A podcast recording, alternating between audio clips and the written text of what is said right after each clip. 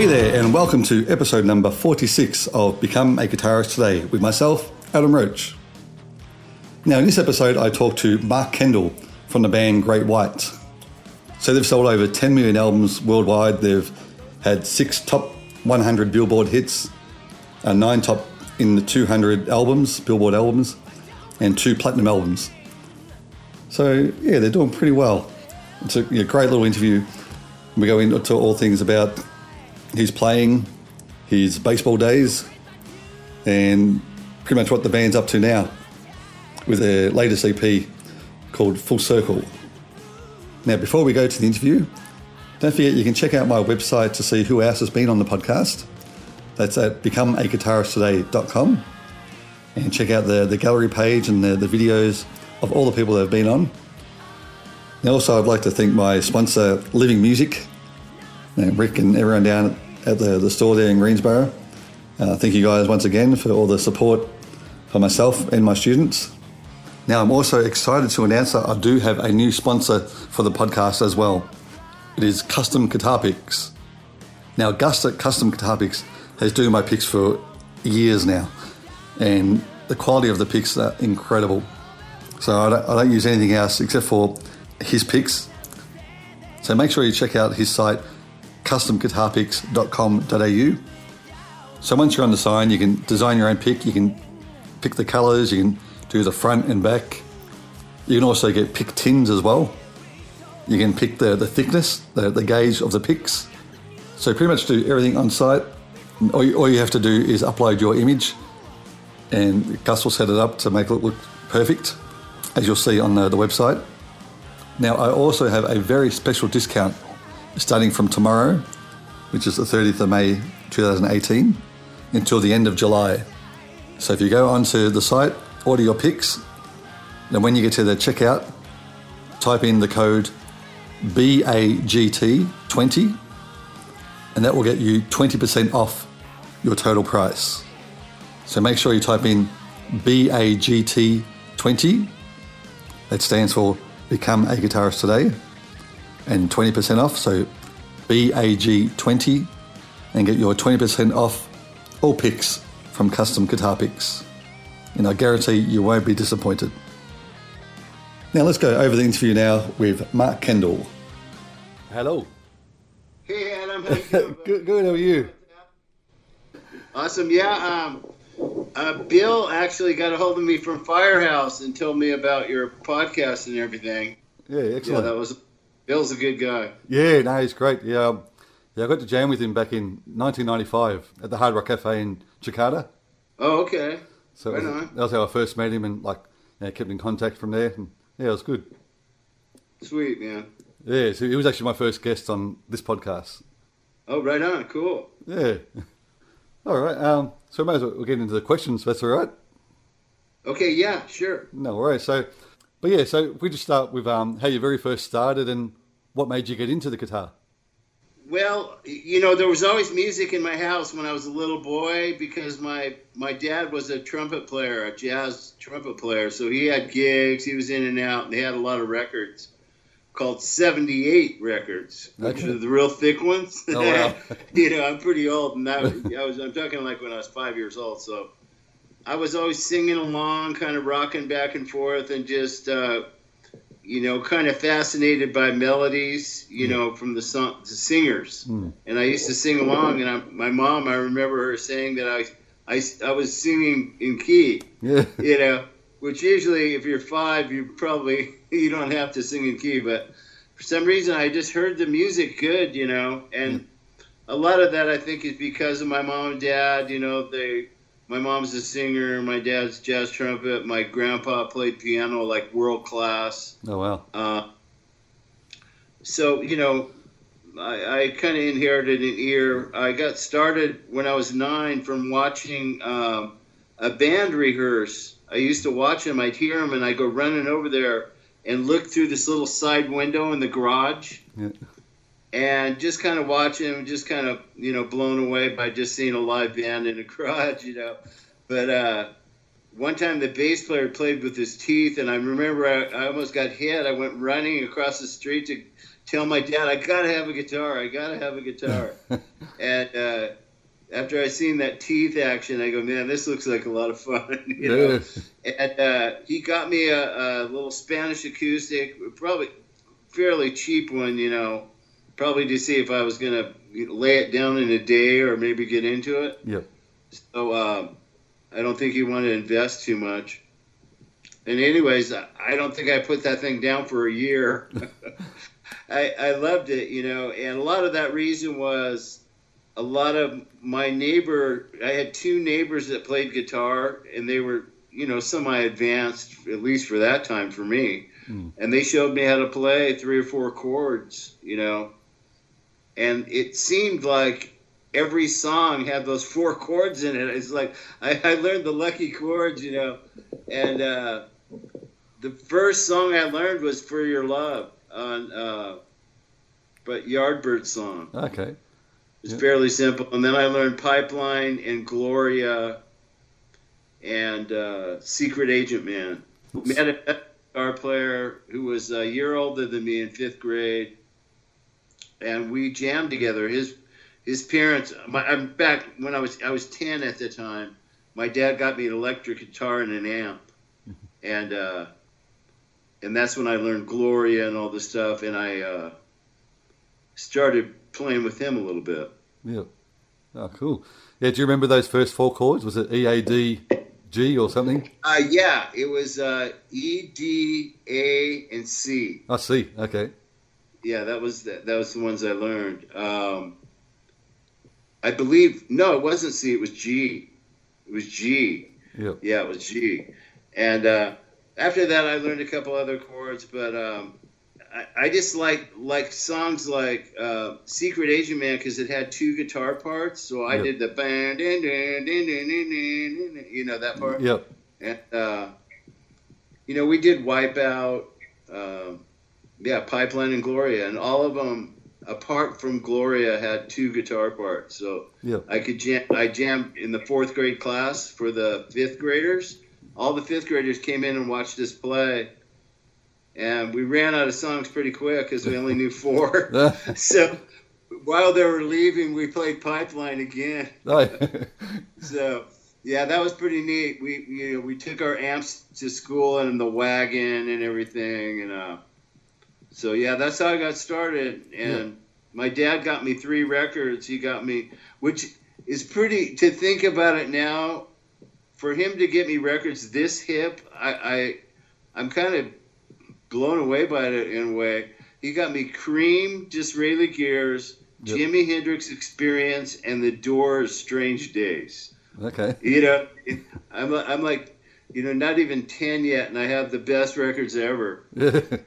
That was pretty neat. But again, for some reason, um, when I listened to those songs, even by Hendrix and stuff, for some reason I wasn't latching into the guitar Mm. as much as I was singing along. Like I, I liked all the vocal melodies and stuff. Yep. But it didn't take me long to figure out these guys know what they're doing, and you know, uh, I'm gonna I better start paying attention to that. You know. yeah. Yeah, I mean, uh, Wipeout, like you suggested before, that's still a song that you know, I give some of my students today. Just even Uh-huh. just that riff, you know, dun, dun, dun, dun, dun, dun, dun, dun, and then you get the chords over the top. Yeah, it's a great little song. Yeah, yeah, they were sweet songs. I mean, um, Gloria was just awesome. Uh, you know, the vocal in that song. I Mm. think it was the Standells or something. It was uh, an old band. Yep. Um, I could even be wrong, but um, it, it was the vocal in that song. It was so simple, you know, dan dan dan dan dan dan, you know, Yeah. bang gang gang gang gang gang, and and that part you're still doing the D A D, you know. E E E D A D. Uh, very simple, uh, great songs for a beginner, you, you know, to learn. Yep. Um, I took one guitar lesson my whole life Oh, really? By this guy who was in a surf band behind me. And uh, when I was 11 years old, I went to take a lesson. And he was showing me things that, you know, I guess I should have been more patient, but um, Tom Dooley and you know these little jingles and Yeah. stuff. I remember that I'm one. listening to Hendrix, and then I got to deal with this stuff. you know, I just, you know, I like I said, I, I should have been more patient and learned all that because I, I probably would have helped helped me. You know, but you know, I was just an impatient kid. I wanted to learn other stuff, but Yeah. yeah, that was pretty much my only formal lesson. Jeez. My dad kind of encouraged me to to read music because he, he did sessions and stuff like that, and he could sight read real good. Yep. And even did scores with my grandpa in high school.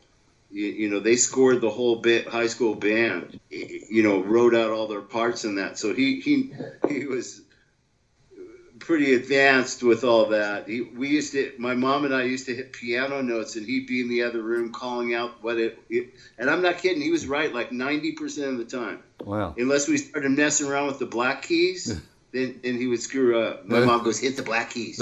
he, he doesn't get that right, you know. But uh, yeah, so but I really kind of relied on my ear. I can read, but really slow. Yep. You know, like uh, I couldn't go into a session and have somebody just hand me sheet music and play something I've never played before, type thing. Yep. So I'm, I'm very slow. It, it'd be equal to a guitar player like having to look at both hands before he hit the chord. Yeah. yeah, yeah. uh, but I, I encourage up and comers to, to learn theory. Mhm. You know, because if you got an ear and you and you know a lot of theory, you know the ear the ear you can rely on and all that, and that's really important. But what makes the really super world beating guitar players is they can do both Yep. in some cases, but it, they might be too technical. I don't I don't know because I, I don't know that Hendrix even read music. I'm not I'm not sure. I've never really Yeah. researched that, like how much knowledge a lot of my heroes have as far as uh, theory. Yep. I'm not really sure. Like Carlos Santana, he just seems like who was my hero at 14, but he, he seems more like it's not on paper. It's like he grabs and squeezes notes because he he just feels that, you know, Yeah. and uh, and played some beautiful themes. Uh, I really liked uh, the guitar parts he came up with. I, I kind of find that challenging. You know, shredders are shredders, and they're badass, and Mm. and their skills are like blow me away. I mean, I, I I don't know how some of these guys are just so phenomenal. But the thing I miss about it, and my dad used when I was probably 12 or 13 years old, my dad used to take me to these clubs and talk the guys into letting me in and all that because you had to be 21. Yeah. But to, so I could see these jazz guys, these real heavy hitter sax players, and you know these guys are badass. But one thing they always did after they did these blazing solos was they went back to a theme, you Hmm. know, like some kind of a memorable part Yep. to where I see some of these shredding guitar players, and that's all they do. They're just one dimensional. Mhm. It, it's like if I was in a note race with these guys, I'd be I'd be crushed. You know what I mean? Yeah. yeah. But um, so I think to use those skills in more of a dynamic way makes more sense to me. Mhm. Like instead of giving all that stuff away the whole time, put in some melody, some sweet notes, and something that's going to complement the song, and then use your shredding skills for as a surprise. Yep. You know, it, it'd be like a comedian just saying F- every word. Yeah. You know, when he first says it, you kind of go, "Whoa!" You know, that's a shock word. But if you keep saying it over and over and over and over, you're like totally over it. You know Yeah. I mean? That's right. Yeah. That's kind of like what I mean by dynamics. It's like, give me something to remember, and then sh- and then st- give me some show off moments. Yeah. Yeah. You know what I mean? Yeah. For sure. So.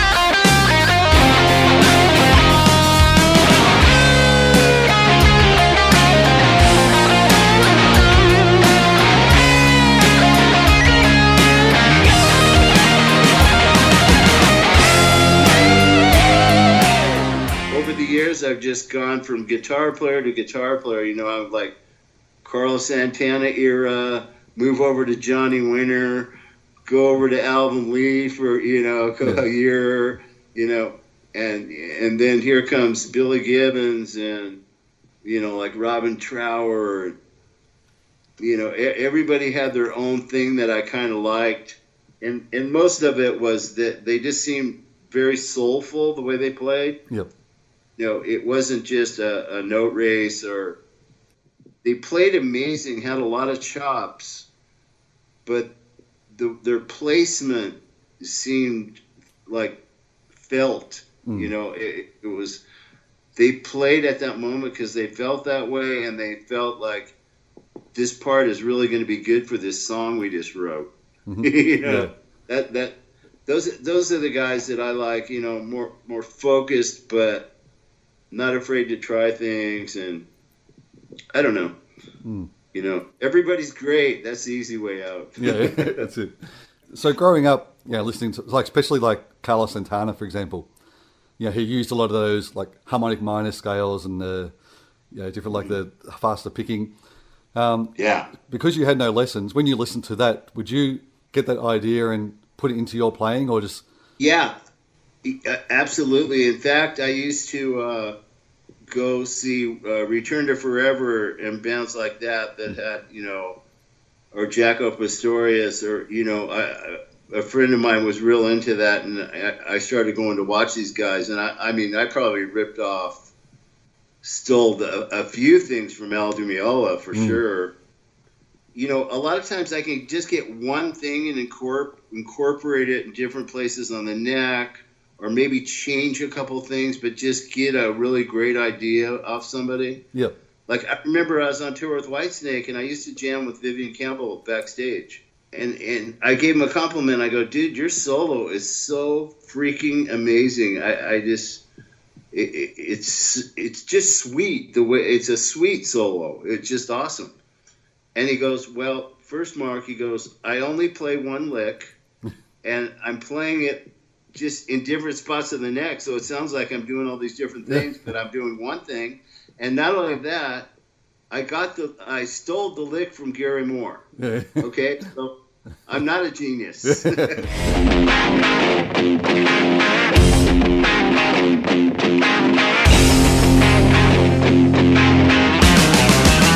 I've seen the good times, I've seen the bad.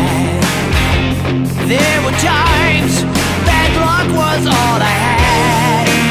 No turning back. You're talking about your your baseball playing days. you know, I pretty much did a lot of things when I, even though I played guitar, I did everything every other kid did. You know, Yep. played baseball, rode mini bikes, you know, creating havoc or whatever. But um, yeah, when I was eight years old, you know, I joined Little League and stuff, and my dad was my coach. And I played until I was 18. My arm was kind of hurting when I was 18. I think I kind of threw it out, not from curveballs, but from fastballs Yep.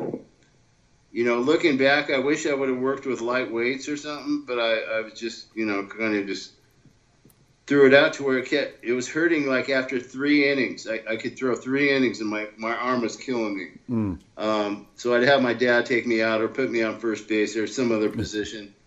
But it was disheartening because I wasn't as good as a couple guys on my team. You know, there's people in the league that blew me away. You know, hit more home runs, ran faster, threw harder. er, You know, and you know, my dad's dream was for me to be a pro baseball player. I think a lot of that reason is because he didn't make it in music. Mm. He, he kind of he kind of chose to take care of his family because literally in his mid 30s there was no money in jazz whatsoever Mm. unless you were huge you know you had to be very big in a huge band or something um, like a buddy rich or something if you're going to make money Yep. um, so I guess he figured since he didn't make it, I probably won't either. so, eh, you know, so he he thought my best shot to do something that I love or whatever would be baseball. But you know, you're 18 years old. I mean, guys get signed to major league deals at 18. Yeah. and I had no chance of getting signed because you know there's no scout out there that's going to come and try to find you know a lesser player than you know two guys on his team. So my chances were not not good, and plus my arm hurting. I was just, and I really loved music at that time. Mm. I, I was playing, you know, not in clubs or anything yet, but I was playing like at parties. I could do "I'm Going Home" note for note, Alvin Lee. Yep. You know, I, I these guys from uh, when I was 16, I could play that song note for note. And these guys from Pennsylvania tried to take me back with them. They were out in California looking for a guitar player. And my dad said, okay. it was funny because I went and heard them play at a motel, and they were just awful. They were too busy. Yeah. They, they were doing everything to man to where there's no room for me unless I played like Pete Townshend or something and just did like chords, you know, and just kind of. So I, I just, you know, I was into more uh, groove orientated stuff, you know, like ZZ Top, somebody that's going to lay it down for me and give me room. And these guys, uh, there was no room to play. Yeah. Well, I didn't tell them because I didn't know them. They were quite a bit older than me. They're in their early 20s. They they played for me at a motel. I didn't tell them I hated them. I, I didn't know these guys, so I didn't. They're going to kidnap me, beat the shit out of me. I didn't know, so I had them. I go, okay, well, I got to get my stuff and everything, you know. And so you got to go to my house, and then I went running in like a chicken. I, I said, uh, I told my mom, if, when those guys knock, tell them I ain't going. I, went, I went and hid in my room. I mean, it's just embarrassing, but uh, oh well. But anyways, I kind of had a little opportunity there at 16, but yeah. I chose to go full full time music at 18. Yeah. So how did you juggle doing when you were doing baseball, doing that and guitar? Because I know that a lot of my students now they always got sports and guitar. You know, it's always a bit of a struggle. yeah. So how did you go in that it's time very period? tough. I mean, it's very tough. You, I'd be very difficult. I mean, if you're a baseball player, I would figure that if you're really talented at that, I doubt you're going to play guitar that good because you have to dedicate so much time um, in training and all that. Yep. That it would be very difficult to play that at a real high level, and then you and then you go out and blow away Eddie Van Halen or something. I don't think it just doesn't sound reasonable. It doesn't sound, you know. So that was my reason for going for guitar, like full bore. You know, I was just gonna. This is what I want to do. So I kind of moved out and just started getting in bands, playing in clubs, and um, playing cover songs or whatever. Then starting to write our own stuff. You know, then we'd play on the weekends in Hollywood, just play originals at this one club, Yep. uh, or a couple of them. The Starwood was one, and then the Whiskey was another. We could play just our music, but then we play uh, like top forty kind of place, you know, where you play five sets Yeah. and and on those shows we would just play cover songs we played a lot i mean the, as much as we could because we wanted to get our name out because we saw van halen do that Yep. you know that we were kind of influenced by their work ethic because they played more than any other band Mm. but they got paid when they played and we played a lot of free shows Yeah. yeah. But um, the idea was, well, what the singer and I were telling each other, let's brainwash people into thinking they're supposed to like us because just they see us so much, you know what I mean? And we were comparing it at one time to a Tide commercial, like it's a form of laundry detergent. And they seemed to have at the time more commercials on TV than any other laundry detergent. so when you go to the store and you're going to get laundry detergent, you're probably going to get Tide, you know. And uh, we said, let's do that with our band. Let's play so much that when they see we're playing, they just something just pulls them to the show, you know. But uh, and the other idea was put ourselves in a position to maybe get lucky and have somebody in the crowd who, you know, like an industry person or or whatever. Mm. So we kind of had that dream, and it actually happened. We couldn't believe it. A guy, you know, was at an independent record label and saw us one night. He actually saw us two other times. We found out later, but didn't like us. No, really. And this guy called Don Dawkins told them, "No, dude, you're missing it. Let me go with you, and I want to see what you're hearing because I don't think you're hearing this right." Mhm.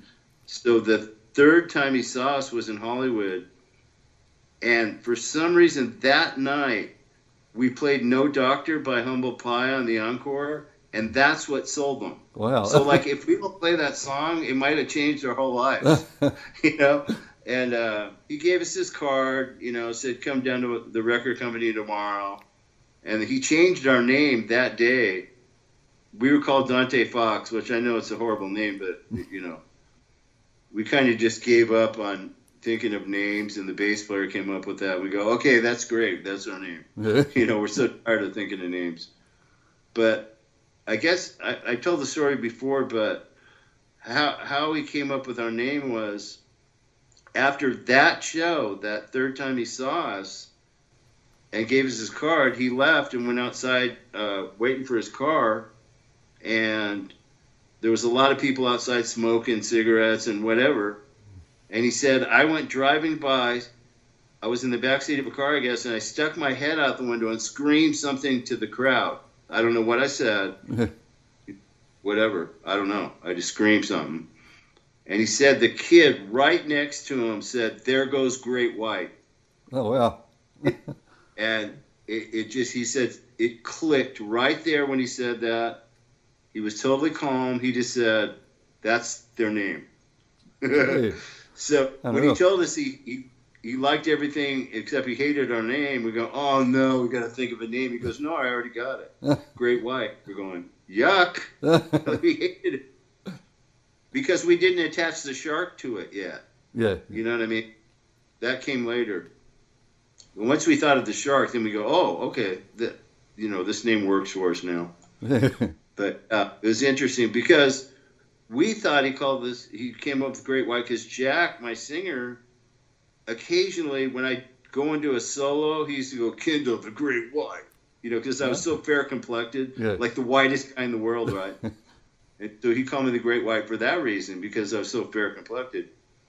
But um, he said he claimed he never heard that. He just heard that kid point and say that. Oh, The kid's the one that probably heard him say that before. Yeah. So it wasn't a nickname. It wasn't like I walked around and people were going, "Hey, Great White, what's up?" You know, Uh, it wasn't ever a nickname.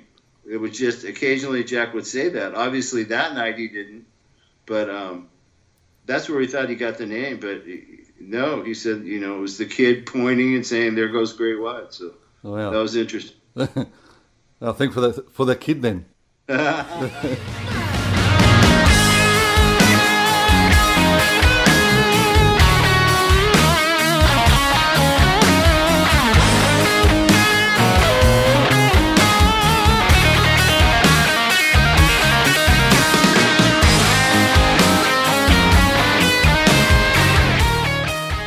So from there, you just pretty much went on with Great White and did big things.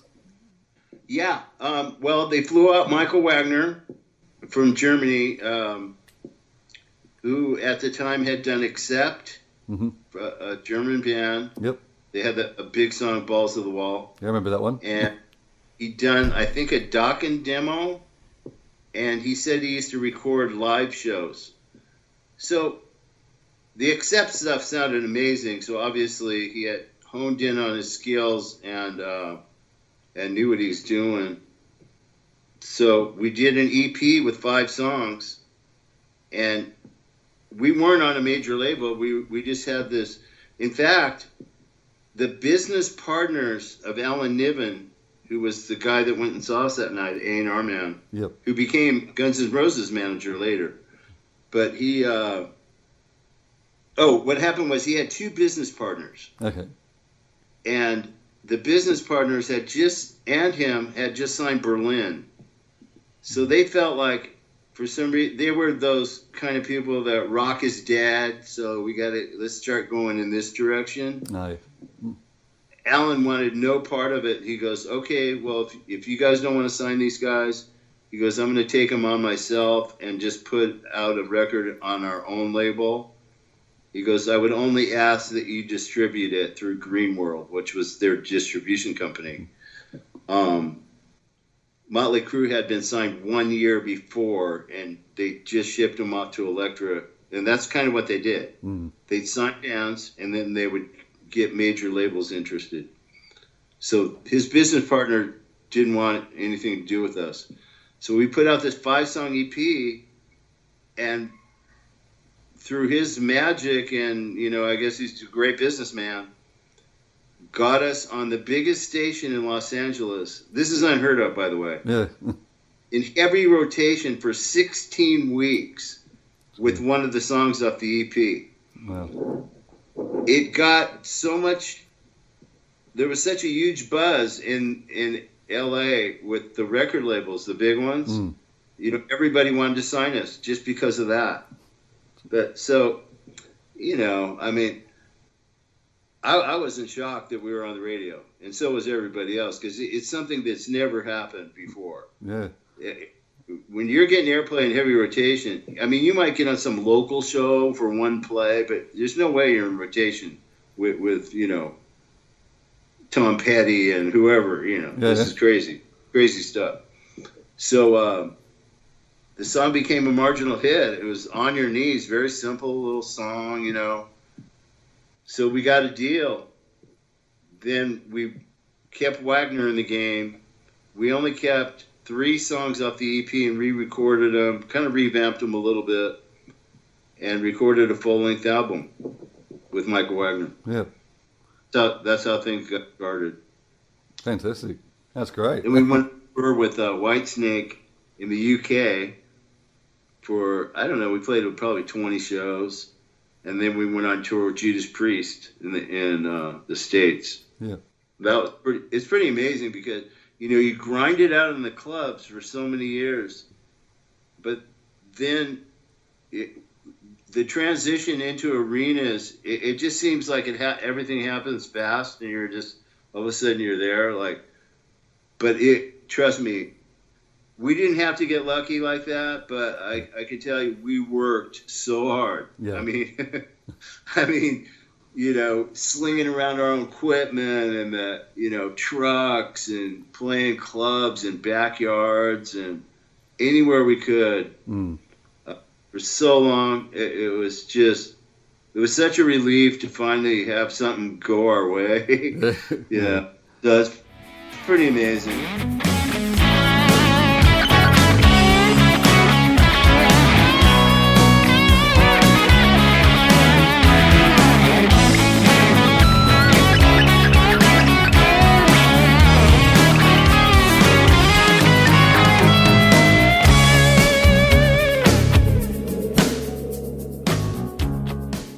Actually, you were on um, one of my favorite podcasts I listened to, Joe Rogan, when you were on there.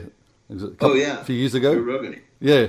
Yeah, sure. Um, and I remember you were talking about how, like, you know, playing in front of whatever, 300,000 people compared to playing in front of just like a, maybe 10 people. The difference in, um, you know, maybe getting a little bit nervous. I remember when I used to do exams, exactly the same thing. Playing in front of Uh-huh. two people, it's like, start to shake up a bit, you know. but in front of those, a lot of people, just the nerves Yeah. go. So you still feel that way?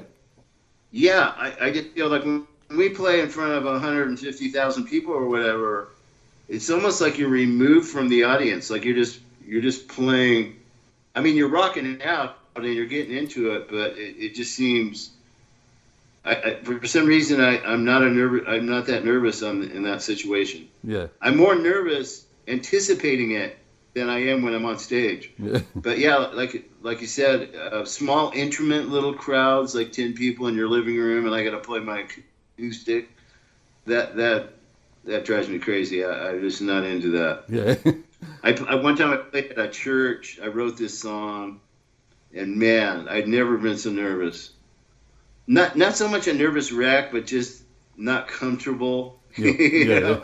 I just didn't feel that comfortable. But I, it was fine once I started playing. But yeah, I don't know. I remember playing a a wedding one time with uh, Michael Anthony from Van Halen. Oh, yeah. We played a wedding, and man, that was a nervous thing. There was only about thirty people, probably. Yeah. This like outdoor patio type thing, and they're all really close to us. That was kind of a nightmare.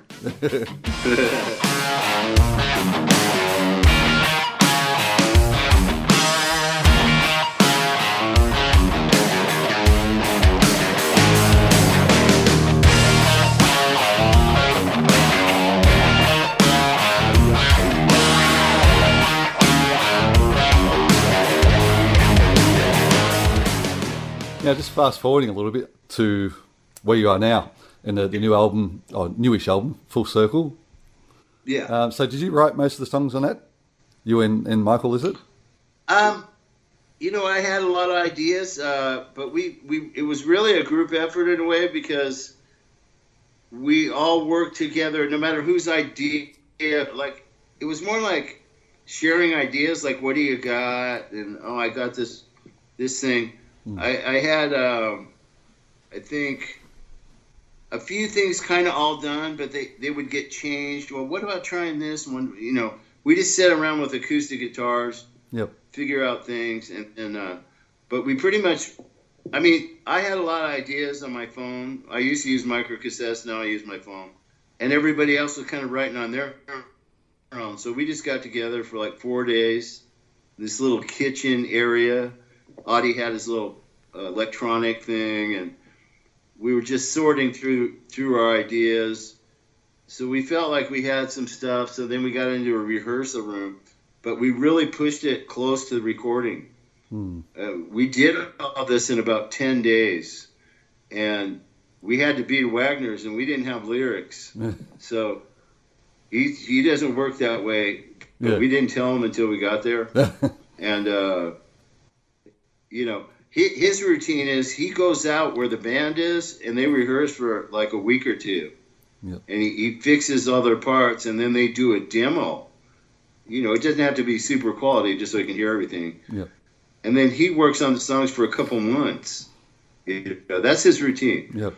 We came in there with arrangements not quite done, you know, a few chorus ideas, but lyrics not even done. and he goes, "Well, when were you going to write the lyrics?" And I go, "We'll write them, you know, here." And he, okay. But luckily, what made it easy, easier for us was he records one song at a time a- after you do the basic tracks. okay. You know, we do the drums and bass. When that's done, then we we do we do everything on one song. Yep. You know, until it's finished, and then go to the next song. We knew in advance what song we're working on the next day. Okay. So we rented a house there for a couple months, and and uh, so we could go back and I'll sit around, come up with lyrics for the next day. Yeah. So we just we finally handed him a lyric sheet. He was thrilled, you know. he was a little nervous because, like I said, he's used to be bands being more prepared. Yeah. Yeah. But we've done it so often like that, you know, just. Uh, the album prior to that, we had no music at all. We just went in the studio and, you know, kind of just wrote all day. And by the evening, we had something. Yeah. And, and then uh, came in the next day and uh, it it had a lot of lyrics, we, we, you know, melodies and everything. So we just worked like that for a month and we had an album. But we were more prepared, but he, he really likes it prepared. But once we finished a song or two, then he was breathing easy. He goes, "Okay, I can see you guys can you can do it this way." Yeah. So yeah. it was fun. Yeah, great songs on here though. Like the ones that really stood out for me was uh, "I'm Alright." Uh huh. That just the, the great, you know, catchy chorus and the, the harmonies and everything. And, you know, really cool riffs. Right on.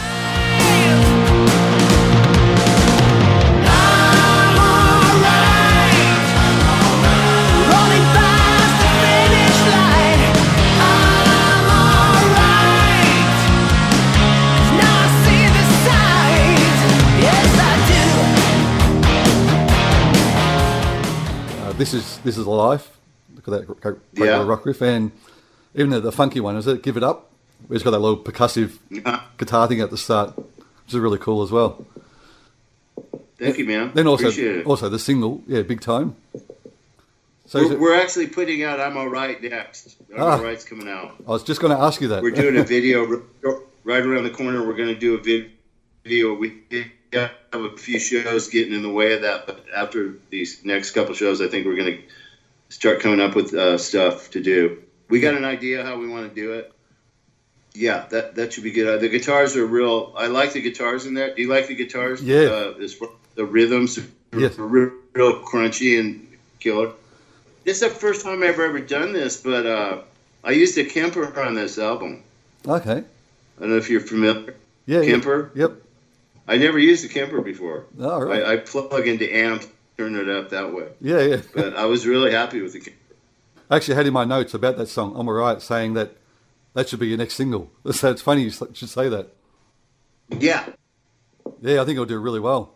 yeah, I'm all right. I'm glad you like that because you Yeah. know it's kind of fighting around, but that rocks, you know, and uh, it, it's got some good reviews and stuff. So yeah, Yeah. that, I I think that's the song. That's why we put it first on the record. Yeah. We were going to put that first. I mean, there's no way we're going to put our first single eighth on the record if Yeah. we thought it was going to be a single. Yeah. what happened was we played it for a lot of friends um, and even some fans, you know, just kind of local, and just played it for about 60 people. And they kept saying, big time, man, that's classic Great White, big time, big time. Yeah. So we go, oh, man. uh, Well, let's just listen to these guys for once, you know. we'll, we'll put out I'm All Right next.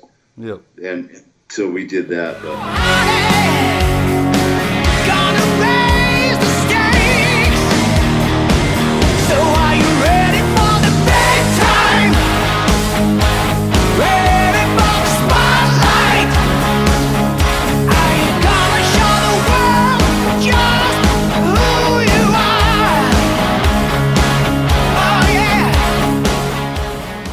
So I guess the the last thing is just want to ask you about what we can expect from you guys in 2018. actually, I'm hoping we're going to get to your neck of the woods. Oh, really? It's being talked about, yeah.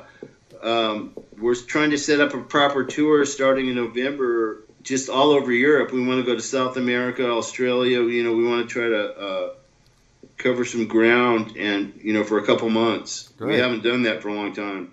Excellent. That'd be really good. The problem with it is the financial, financially Yeah. because back in the day, you know, we would almost break even on tours, but we were fine because we sold so much merchandise every night playing arenas every single, you know, five Yeah. nights a week. Yeah. You know, we're doing, you know, uh, I don't know, three bucks a head or whatever, you know, like 30,000 maybe we'd make a night. And then, you know, selling millions of records. Yeah. So, so what if we break even on the tour? We're still fine. But now, if you break even, you go home with a dollar ninety-eight. You know what I'm saying? Yeah. so, but if it, it ends up okay if we can play a couple festivals or a couple bigger shows, you know, Mm. and not just play clubs. Um, but we really want to do it, even if we just make a little bit of money. Um, we really want to get over there for the fans because they are really barking loud. You know, when are you gonna play here? When you know? So we really want to, we really want to play, you know, Germany and do a few shows there, a few shows around the UK, just you know, Yeah. maybe Italy, Spain, and then I, I want to go to. I've always wanted to play Australia because I've never played there, yep. um, I, and I don't know why we haven't played there, but um, I think it'd be cool because we've never played there. So hopefully th- we still got some fans left over there, and uh, Yeah. go do a, a, a nice show for everybody. yeah. But yeah, right on now. No, that'd be excellent. So I mean, you play guitar? yeah, yeah. I'm a yeah, I'm a guitar teacher and play guitar as well in bands. Yeah. But actually, there's another one we really want to try and get down to Australia, Firehouse, and it seems like a lot of those and Warrants. I interviewed um, Joey last week, Joey Allen from uh, Warrants, Oh, and he was saying the Oh, same right thing. on. Yeah, he really wants to come down as well. So maybe they can try and organise a big festival. You guys, Firehouse, Warrants. if we, if we could do some kind of a package, that would work too. Yeah.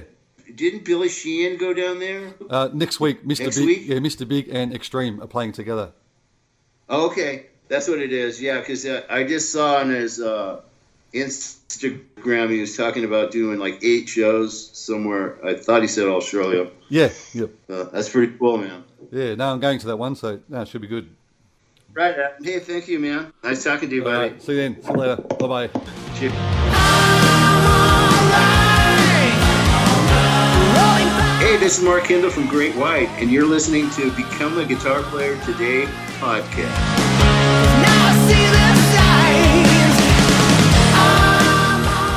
So I hope you guys enjoyed the interview. Yeah, it was really good to talk to Mark and find out all about the things that he has done. And yeah, again, like I said in the interview, he was on one of my favourite podcasts, Joe Rogan podcast. And that's what inspired me to get into doing podcasting by listening to the Joe Rogan podcast and, then thinking at the same time, this would be great to do. So, so it was great actually to meet someone that had been on the, the Joe Rogan podcast and uh, talk about that as well. Now, make sure you tune in next week for my interview with Lance Turner from the band Atomic Punks, which is a, one of America's top Van Halen tribute bands. Lance gives a, a great insight to what it's like to be living in the footsteps of Eddie Van Halen and playing his songs. And actually, he's got a lot of other projects on as well, a lot of other tribute bands. And he also, towards the end of the interview, he gives a, an exclusive little announcement that um, I believe hasn't been said before. So make sure you listen out for that one. So, until next week, keep jamming.